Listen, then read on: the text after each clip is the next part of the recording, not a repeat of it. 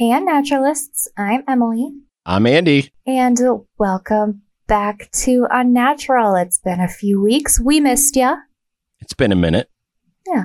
It's almost like it, we haven't talked to you since last year. I know. How weird is that? Super weird. I'm not used to it being 2023 yet. No, me either. It's going to take me at least six months. For sure. Like write, writing checks and stuff. I'm terrible at that. Yeah. Well, I have to write the date every day at work, and I still always want to start everything with 22. So, Yeah. I'm still stuck in like the 90s, so I'm way behind. yeah, your fashion sense shows. We we do have a special treat for people this week. Since we missed last week, we're going to bring two episodes this week. Yeah, and this one is also going to be a little special. And we're going to go off the beaten path a little bit and do something that I just now decided to call unnatural news. Ooh, okay. I'm intrigued. Yeah, well, what we're doing today is I know the headlines are just full of what's going on in Idaho with those murders. So, Yeah. Um, being that we generally like don't cover things as they happen, and this is something big in the true crime community that's happening right now, I thought that we would just do some kind of unnatural news episodes where we just do kind of updates and overviews on what's happening in true crime news. obviously there's a lot still to come with this case. It's really captivated the nation. Yeah, absolutely. And it's just absolutely heartbreaking what happened. So, today we are just going to talk about what we know so far about the University of Idaho murders. Let's get it going.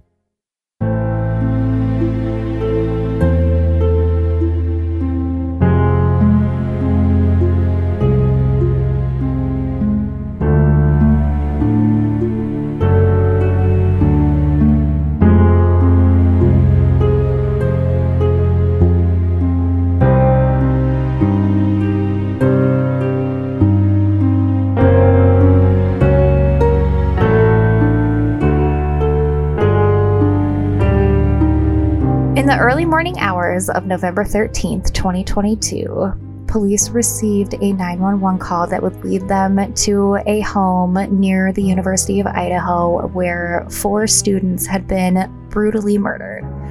Those students were um, 20 year old Ethan Chapin, 21 year old Madison Mogen, 20 year old Xana Kernodle, and 21 year old Katie Goncalves.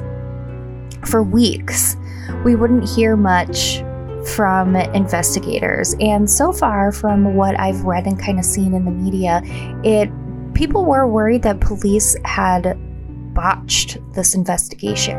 Yeah, they were saying they dropped the ball. Yeah. But as many of you have heard, an arrest was made. 28 year old Brian Christopher Kohberger, who was a PhD student at Washington State, was arrested.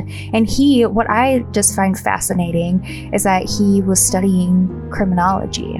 Hmm. Maybe a little bit too much. Yeah, well, let's go back in time a little bit and just kind of talk about what happened. So, on Saturday, November 12th, Kaylee posted a handful of photos on her Instagram page at 8:57 p.m. So she posted a really cute picture of um, so Kaylee standing there, and it looks like Madison is sitting on her shoulders, and then Xana and Ethan are just kind of like cutesy standing next to them. And I, I hope I'm saying their names correctly because I have heard them pronounced a few different ways. Yeah, me too. So correct me if I'm wrong here. But then also the night of November 12th, um, the two girls, or two of the girls, Kaylee and Madison, went and hung out at a bar downtown called the Corner Club. And then Ethan and Xana, who they were boyfriend and girlfriend, went to a party at the Sigma Chi house, which was also near campus. And then at 1:41 a.m. on Sunday, November 13th, Kaylee and Madison were seen on a Twitch live stream at the Mhm. Grub Truck in downtown Moscow. And they were there, they were drinking and they were talking with people.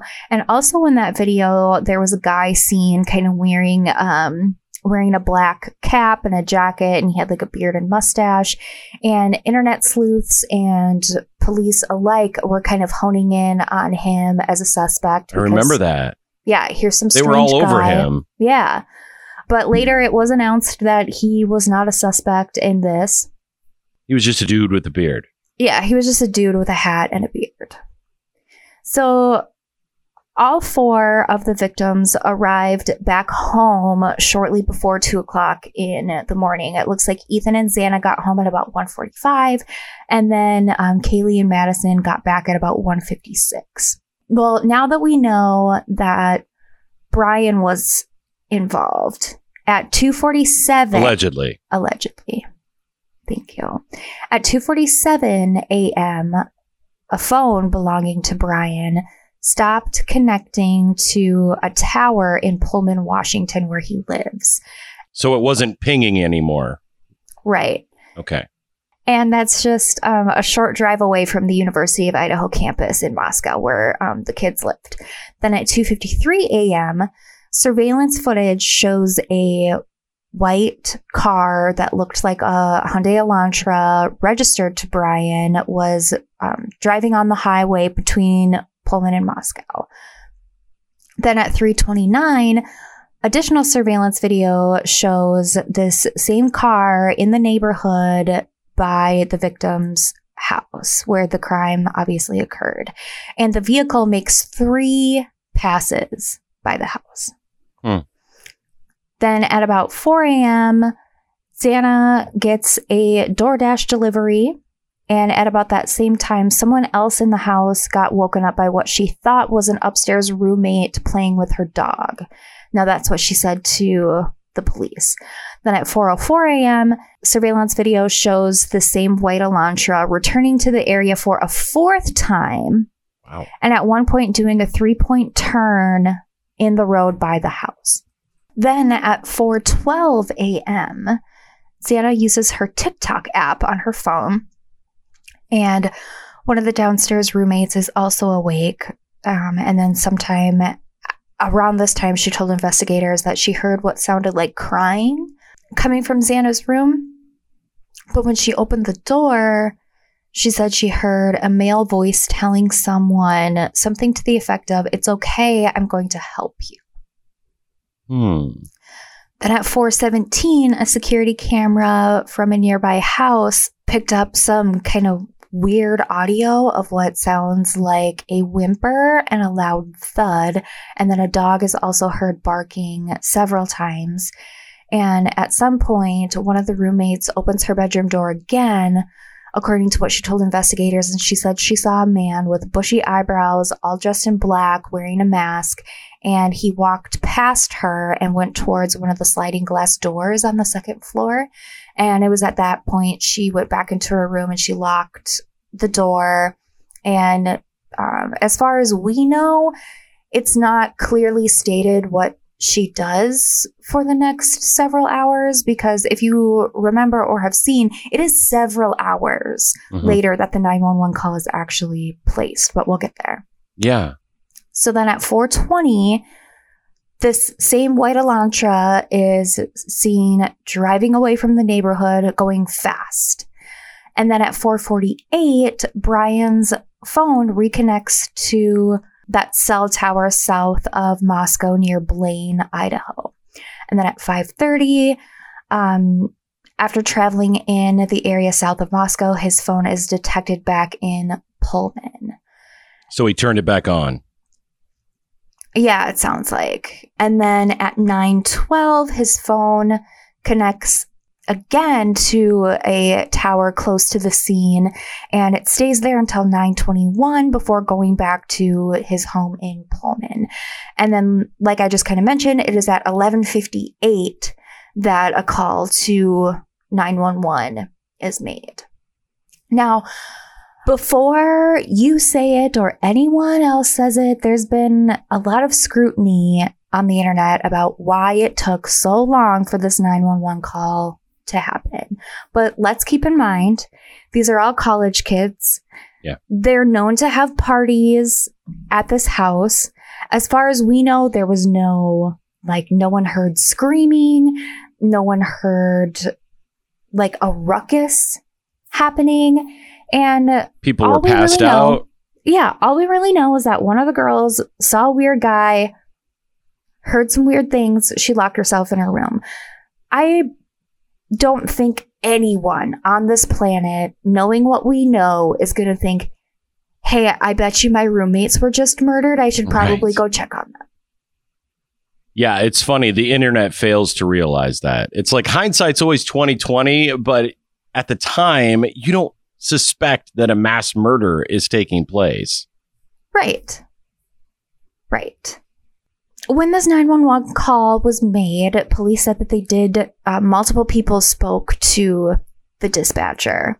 And then once they arrived on scene, they realized that the four victims had indeed been murdered. And it was at 2 p.m. on that Sunday that the university told students of the homicide and told them to quote unquote shelter in place. However, that was lifted about an hour later.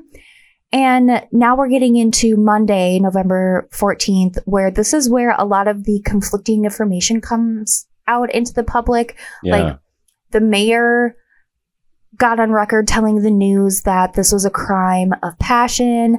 And then he backtracked and was like, well, maybe not because the cops are looking at several potential motives.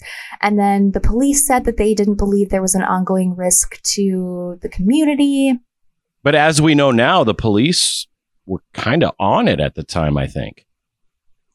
Yeah, well, I think I think where a lot of the scrutiny and kind of backlash came from is I think I think too many people were opening their mouths and nobody was really on the same page because this is just like a day or two after these kids are found murdered, right? And we're in the age of the internet. So everybody immediately is on Twitter, they're on social media, they're trying to figure it out, and they're immediately trying to place blame on someone. Yeah. And then, like, yeah, like you have the conflicting statements being released. So the community is like, what the hell is going on? Because there's all this contradicting information. And, um, And it was blowing up at Oh. this time. I mean, Yeah. th- this had gone worldwide within a day, I would say. I honestly, I would say like within hours because Yeah. I feel like I remember reading about it that day. But we, in Yeah. our defense, you and I probably also pay a little bit more attention to the crimes of the world than like your Maybe, but even like for example, at, at my real job, we always have a TV on that is always showing like either Good Morning America, CNN, Fox News, and it was the top story on yeah. all of those. So it was gripping the nation. And even when you just started talking about when this took place in November, I'm thinking to myself, holy shit, it's only been two months. It feels like it's been eight months since this all went down because it's just been in the public eye for so long. Yeah. And I know, you know, people have been overly critical about why did it take seven weeks for someone to be arrested? And I think, like, we just get it in our heads that everything is supposed to happen super quick and, like, they're supposed to have all this information really, really fast right away. And, like, you should be able to, you know, but, like, And I might be jumping the gun here, but it, it sounds like the investigators were just doing their due diligence. Yeah, absolutely. So on Wednesday, November 16th, it was announced that two girls who also lived in the home were there when the attack happened and they did survive and they were unharmed. There were no signs of forced entry at the house. They, you know, kept saying that, you know, there's no danger to the community. They didn't have a suspect, but they are looking and they were asking for tips. And then on Thursday, November 17th, the coroner released the autopsy results and um, they said that all four victims' cause of death was homicide by stabbing. They each had been stabbed multiple times with a large fixed blade knife. Now, if you don't know what a fixed blade knife is, it is a knife where the blade does not move. It is Right. fixed in place. You can't like fold it down Right. or anything like that. And some of the victims had defensive wounds, suggesting that they had either been awake or woken up at the time of the attack. And it sounds like um, Xana and Ethan were in the same bed bedroom together, and then Madison and Kaylee were also in the same room, like sleeping in the same bed together when they were killed. Just awful. Luckily, I, I guess there were no signs of sexual assault on any of the victims. And now uh, here's where police are really just kind of trying to crowdsource any sort of information that they can. So they released um, a map kind of showing the movements of the victims the night before, or like the day before, the night before the murder, um, hoping to get, um, you know, surveillance footage if anybody may have seen them walking in the area or seen any, uh, you know, suspicious, Suspicious activity. activity. Yeah. And then apparently there were a couple similar crimes that had happened weeks and years prior to this, which I didn't really know about any of these, but in that area. yeah, well, and then it was made it was made clear by police that any connections to these, like there was no connection. But a freaking okay, here, pr- trigger warning, probably dog violence. An oh, Australian Shepherd, like my dog, Yeah. was found quote skinned and filleted. What? Yes, three Is- weeks before this murder. This fucking Game of Thrones? Is this the Boltons? I don't get it. Yeah, I don't know. Hate it. Okay, anytime you fuck with a dog, that's when I just lose my shit. Yeah. I hate seeing animals being tortured, killed. Oh my god. Yeah, me too. Even in And- movies. Oh my god. Yeah.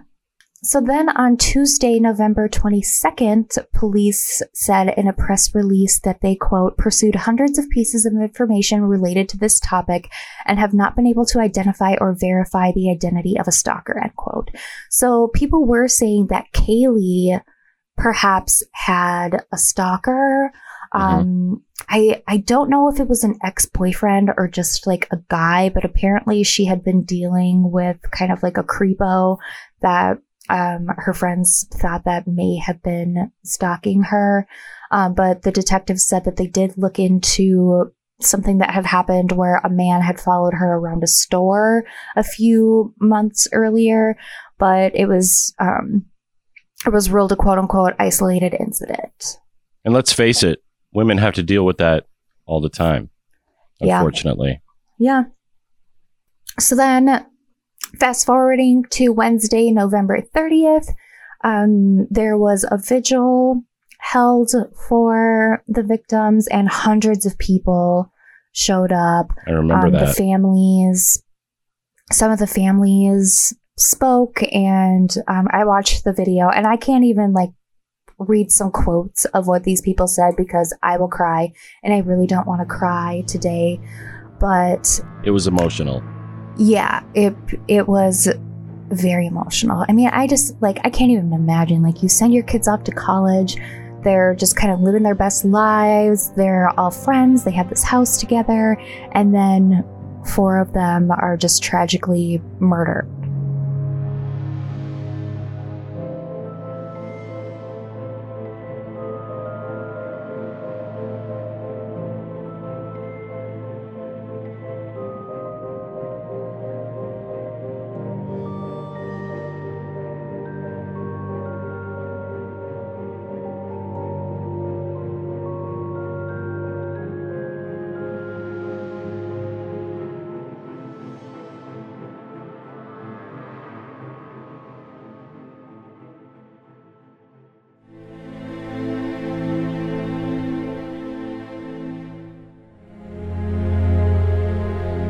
Confusion is kind of happening in the media again, where some people were saying, like police, the news, were saying that this was a targeted crime, undoubtedly targeted.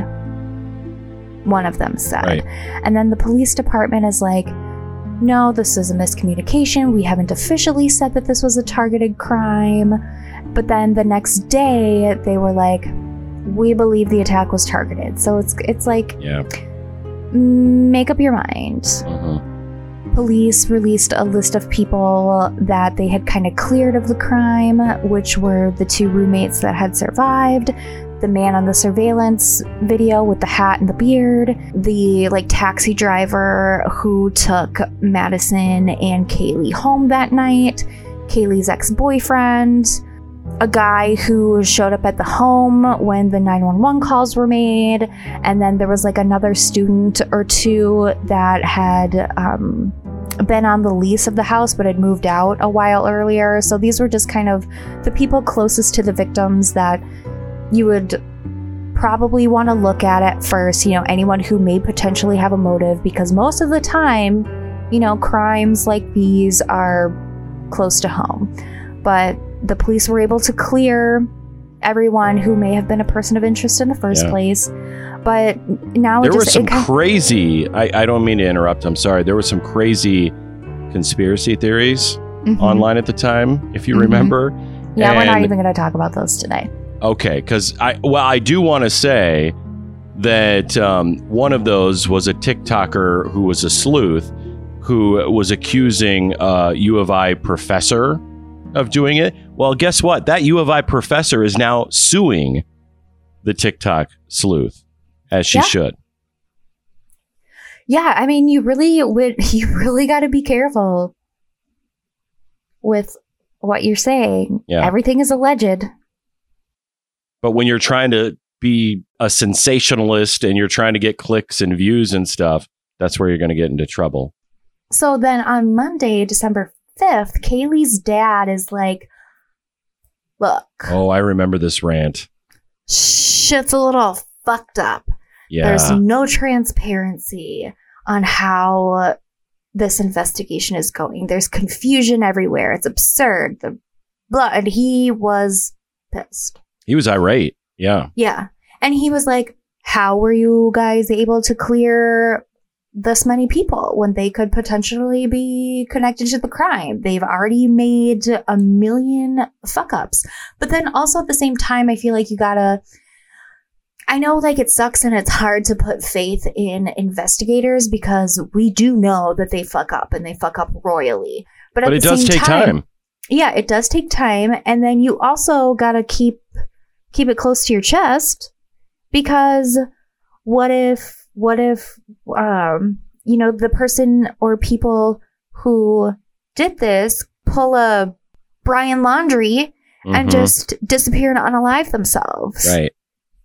You know, And and you have to take an account and I know law enforcement trains on this that family members understandably are going to be excessively emotional. hmm Yeah. So yeah, you really don't want to release too many details to the public, but also, you know, I feel like what they were releasing and where it was coming from, like things were just getting miscommunicated, and I think that's where a lot of the problems came from too. But Mhm. then on Wednesday, December 7th, police were seeking information about this um, white Hyundai Elantra that had been seen on surveillance footage that um, I mentioned earlier with the timeline. Police are doing what they do. They're just, they're sifting through hours worth of security cam footage from gas stations, nearby homes, and they uh, were seeing this white car going by all over the place. And i think i think just the the time and the fact that it's the same car really Four kind of yeah really kind of put up their feelers and they were like okay look That's not a coincidence. yeah this is a su- this is suspicious Sus. super sus.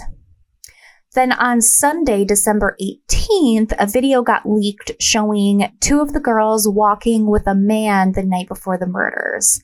Um, this, I don't know if it was leaked in a Facebook group or if it just kind of got big. But anyway, there was there's this Facebook group dedicated to talking about the murders exclusively, and this surveillance footage was shared in the group where you can see uh, Kaylee and Madison walking, and this is just like hours before they ended up being killed.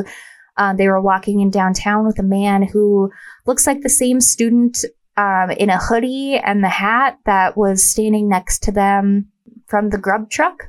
Mm. And in the video, they were discussing a guy named Adam who is a bartender. And that's according to Kaylee's family's lawyer. And then more images, videos, pictures got leaked of the girls at this bar. So people are really just kind of like the internet sleuths. I will Yep. admit, I was kind of doing the same thing. I wasn't sleuthing as hard as, as some of these people do, but I was like, I was looking at stuff and evidence and pictures, and I'm like, it's probably that guy. It was probably that guy. It could have been that guy, you know? Um, and I guess I was kind of thinking initially, and I know there was a lot of kind of back and forth and speculation on was this one person? Was this multiple people? But I was just thinking, like, yeah, this happened in the middle of the night, but you were able to surprise four people Four and kill people. them. Yeah. I Yeah, thought it was so- multiple people at first. Yeah, so did I. But it was not because on Friday, December 30th, just right after Christmas, Washington State University PhD student Brian Christopher Kohberger was arrested in eastern Pennsylvania on an Idaho warrant, and he was being charged with four counts of first degree murder and felony burglary. Mm. So let's talk about this fucking guy. Yeah. Brian, um, I we talked a little bit about it earlier, but he was studying uh, criminal justice and criminology in Pullman, Washington, which is just like eight miles away from. Yeah.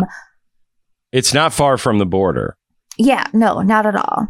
And um I was wondering, I was really wondering because it seemed when this was announced, it seemed really weird to me that um this guy in freaking Pennsylvania was arrested.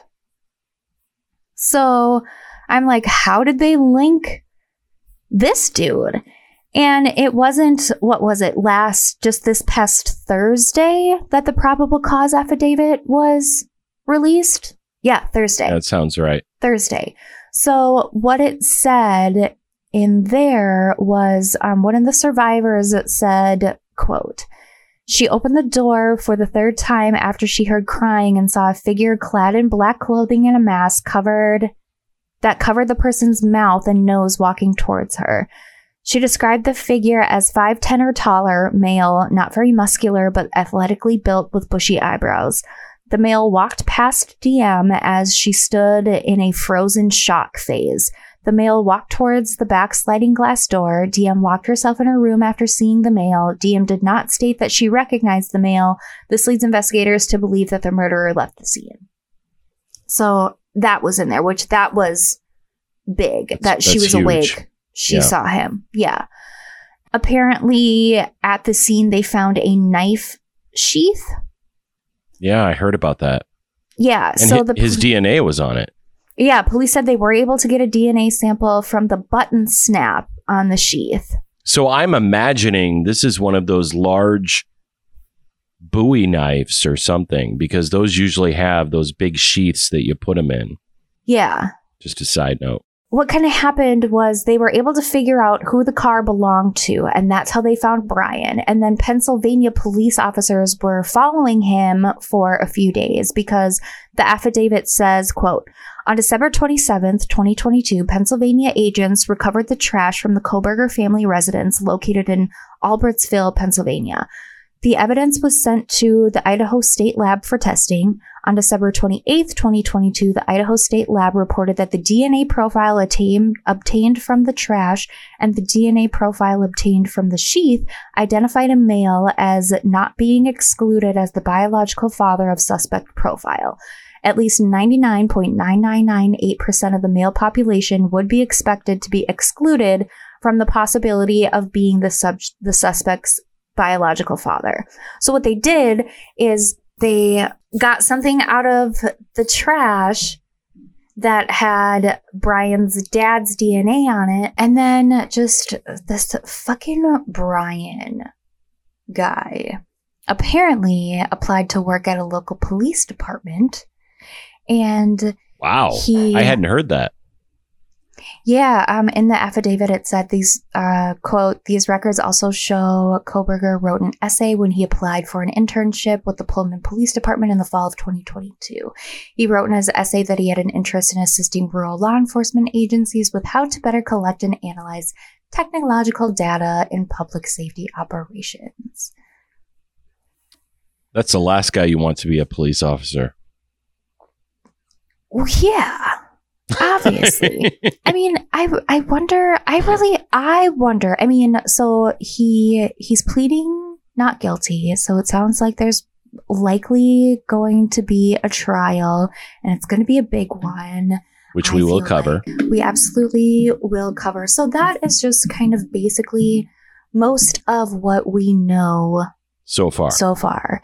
And I wonder, I mean, it sounds like he, I mean, innocent pro until proven guilty, but he Yep. really does seem like a pretty viable suspect because he owns this this car. His phone records are pretty compelling. They have DNA evidence. Um, they haven't found the murder weapon, which Who knows? who knows? I mean, the guy. But they found the sheath. They did That's find the huge. sheath. Yeah, but a good lawyer might be able to create enough reasonable doubt that they don't know exactly what kind of knife killed them and Right. that might not be the knife that was on the sheath. Maybe because he like was a student or like had friends in the area he could say you know there's just kind of off the top of my head i can think of several different defenses that you know a lawyer could use but i wonder if as more information comes out that maybe they find the smoking gun that Mhm. is like yes absolutely he did this and then maybe we'll get lucky enough that he'll talk because i mean from from what i've read on the internet and what it sounds like like he obviously has a big interest in crime Yeah. because he's studying criminology criminal justice um, i saw somewhere where they talked about how he did um, I don't know if this is true or not. I had just kind of seen it around the internet that he had, um, for one of his classes, he put out um, like some type of survey where he asked kind of really strange questions. Like what? I don't remember. Hmm. Um, I would have to. I saw something about it in um, like a true crime group that I'm on on Facebook. They were talking about it, but it was just. It was just. I think. I, I don't know. It, but um, you know, there was also people saying that he was really paying attention to what was happening with the investigation and with the crime. Um, As you know, we they- see often happens with these killers. Yeah, I mean they think that, you know, he like he returned to the scene after the murders, Yeah. which, you know, in like We see that a lot. 90 yeah, like 90% of those what do you call them? Profiles. Profiles? Sure. Yeah. Of of these type of killers, yeah. Where they just kind of like describe, oh, the killer might be this or they might be that and like 9 times out of 10 it's they're probably paying very close attention to what's happening or not at all. Yeah. Or they return to the scene of the scene of the crime, or they Mhm. save newspaper clippings, or maybe bookmark things on their internet browser, stuff like that. Yeah, I wonder if they got a hold of like his laptop or his phone and they know like what he was searching in the days leading. Yeah, I'm sure that will come into play. That Yeah. will definitely come into play. Yeah, I guess um, We'll have to we wait and will see. Yeah, we will have to wait and see. Um, next time there are any big developments with this case or other cases, we will definitely do an episode and talk about it. In the meantime, if you want to get in on the discussion of this case, come hang out with us on social media. You can do that on Instagram, Unnatural the Podcast, Facebook, Unnatural a True Crime Podcast. You can also send us a Gmail, unnaturalthepodcast at gmail.com.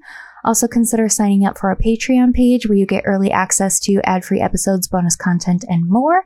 That is patreon.com slash unnatural the pod. And as always, be sure to rate, subscribe, follow, and share us with your friends. We always appreciate new listeners and you guys are continued listeners. Into the new year. I mean, gosh, 2022 was so great for us. Here's to 2023. Yeah, so many people all around the world. It's crazy when we started this. I don't know about you, but I didn't think people from Ireland, Romania, Australia, Thailand would be listening to this podcast, but they are. And it just makes me excited for what's to come in this new year. Yeah. I'm excited. We have some pretty big things in store and in the works for you, and we can't wait to let you in on all of our little unnatural secrets. I agree. Right now, they're just secrets between us, but soon there'll be secrets between the whole unnatural community. Yeah, and then they really won't be secrets anymore. No. All right, well, thanks for tuning in, guys. We hope your 2023 is amazing. And we will talk to you later this week as we give you a second episode. So keep an eye out for that. But in the meantime, make sure you make good choices. and don't get got. Bye.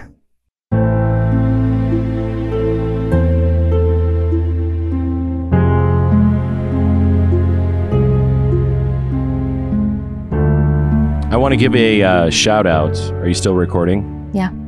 Okay. I want to give a shout out to whoever bought me and sent me this book. It is titled The Ultimate Serial Killer Trivia Book. I was going to say, you probably want to say what it is because they're not watching. They can't see. Right. This isn't video. No, but I, I wanted to show it to you here on the camera because I still don't know who sent this to me. It's been a complete enigma to me, but I figure whoever sent this to me probably listens to the podcast and knows me, I'm also have to guessing. know where you live. Yeah. What if it's the psycho stalker girl? Well, let's hope it's not the stalker. But anyway, this book is amazing. Again, it's called The Ultimate Serial Killer Trivia Book by Jack Rosewood. And I want to give you a couple um, quick hits off this, okay? Are you ready for this? The 12 most common jobs amongst serial killers. So we have aircraft machinist assembler, Okay. shoemaker or repair person, automobile upholsterer, forestry worker, Okay. which kind of surprises me, uh, truck driver, warehouse manager, general laborer, hotel porter, gas station attendant, police or security official, military personnel, or religious official. Yeah. Some of those definitely make sense. Yeah, some of them track, some of them are pretty surprising. Also, there's a quick did you know on here. Emily, did you know that Ted Bundy once worked the phones at Seattle's Suicide Hotline Crisis Center? I believe I did know that. Oh, you did? I did not. Yeah. That's weird. This one I knew. As well as being a children's entertainer, John Wayne Gacy also managed a KFC restaurant. Oh, I don't think I knew that. And guess where that KFC restaurant was? In your hometown. My hometown of Waterloo, Iowa. Yeah. Didn't your dad meet him or like your uncle or something? My dad met him when he was a teenager, Yeah. and this was obviously before everybody knew that he was a serial killer. But they said he would always buy the young teenage boys cigarettes and booze. So Mhm. obviously the kids were like, you know, drawn to him because he was buying them booze. But they always knew not to be alone with him. Yeah. they would play pool at his place and then they would take off.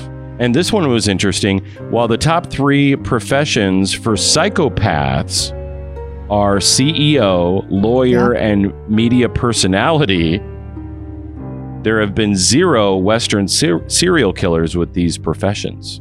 So psychopaths aren't always serial killers, Yes. as we know. But like CEO totally makes it. You're media personality. I know, shut up. Do you think I'm a psychopath? Yeah. oh, yeah. that was a that was a quick answer.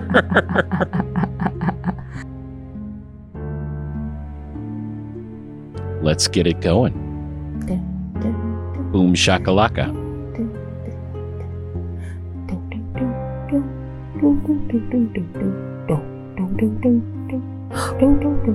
I've always wondered if the uh, song that you like hum there is actually indicative of our actual theme song. It's usually not. I know. Because I always have to edit that out, which is fine. But I'm, I always listen when I'm editing. I'm like, is she trying to sound like the theme song or is it her own little thing? It's my it's my own little theme song of the day. But yeah, each each time it's probably completely different. Yeah. That's why I say it's the theme song of Damn the it. day. I should have been saving all of those. I didn't know that my grandma and grandpa were uh, had a 16 year age, Age gap? difference. Wow. Yep. So I'm like, guessing the just- grandpa was older. Yeah. It's it's usually the guy. Yeah. Very, very rarely is it the woman that's the older one. unless she's like rich. Yeah, unless she's like an heiress or something. Like Paris Hilton, she'll like fucking be like 70 and dating like a 30 year old someday. Yeah, she'll be like the female Hugh Hefner for sure, and we will stand. Oh my god. It's going to be a lot of editing. Yeah,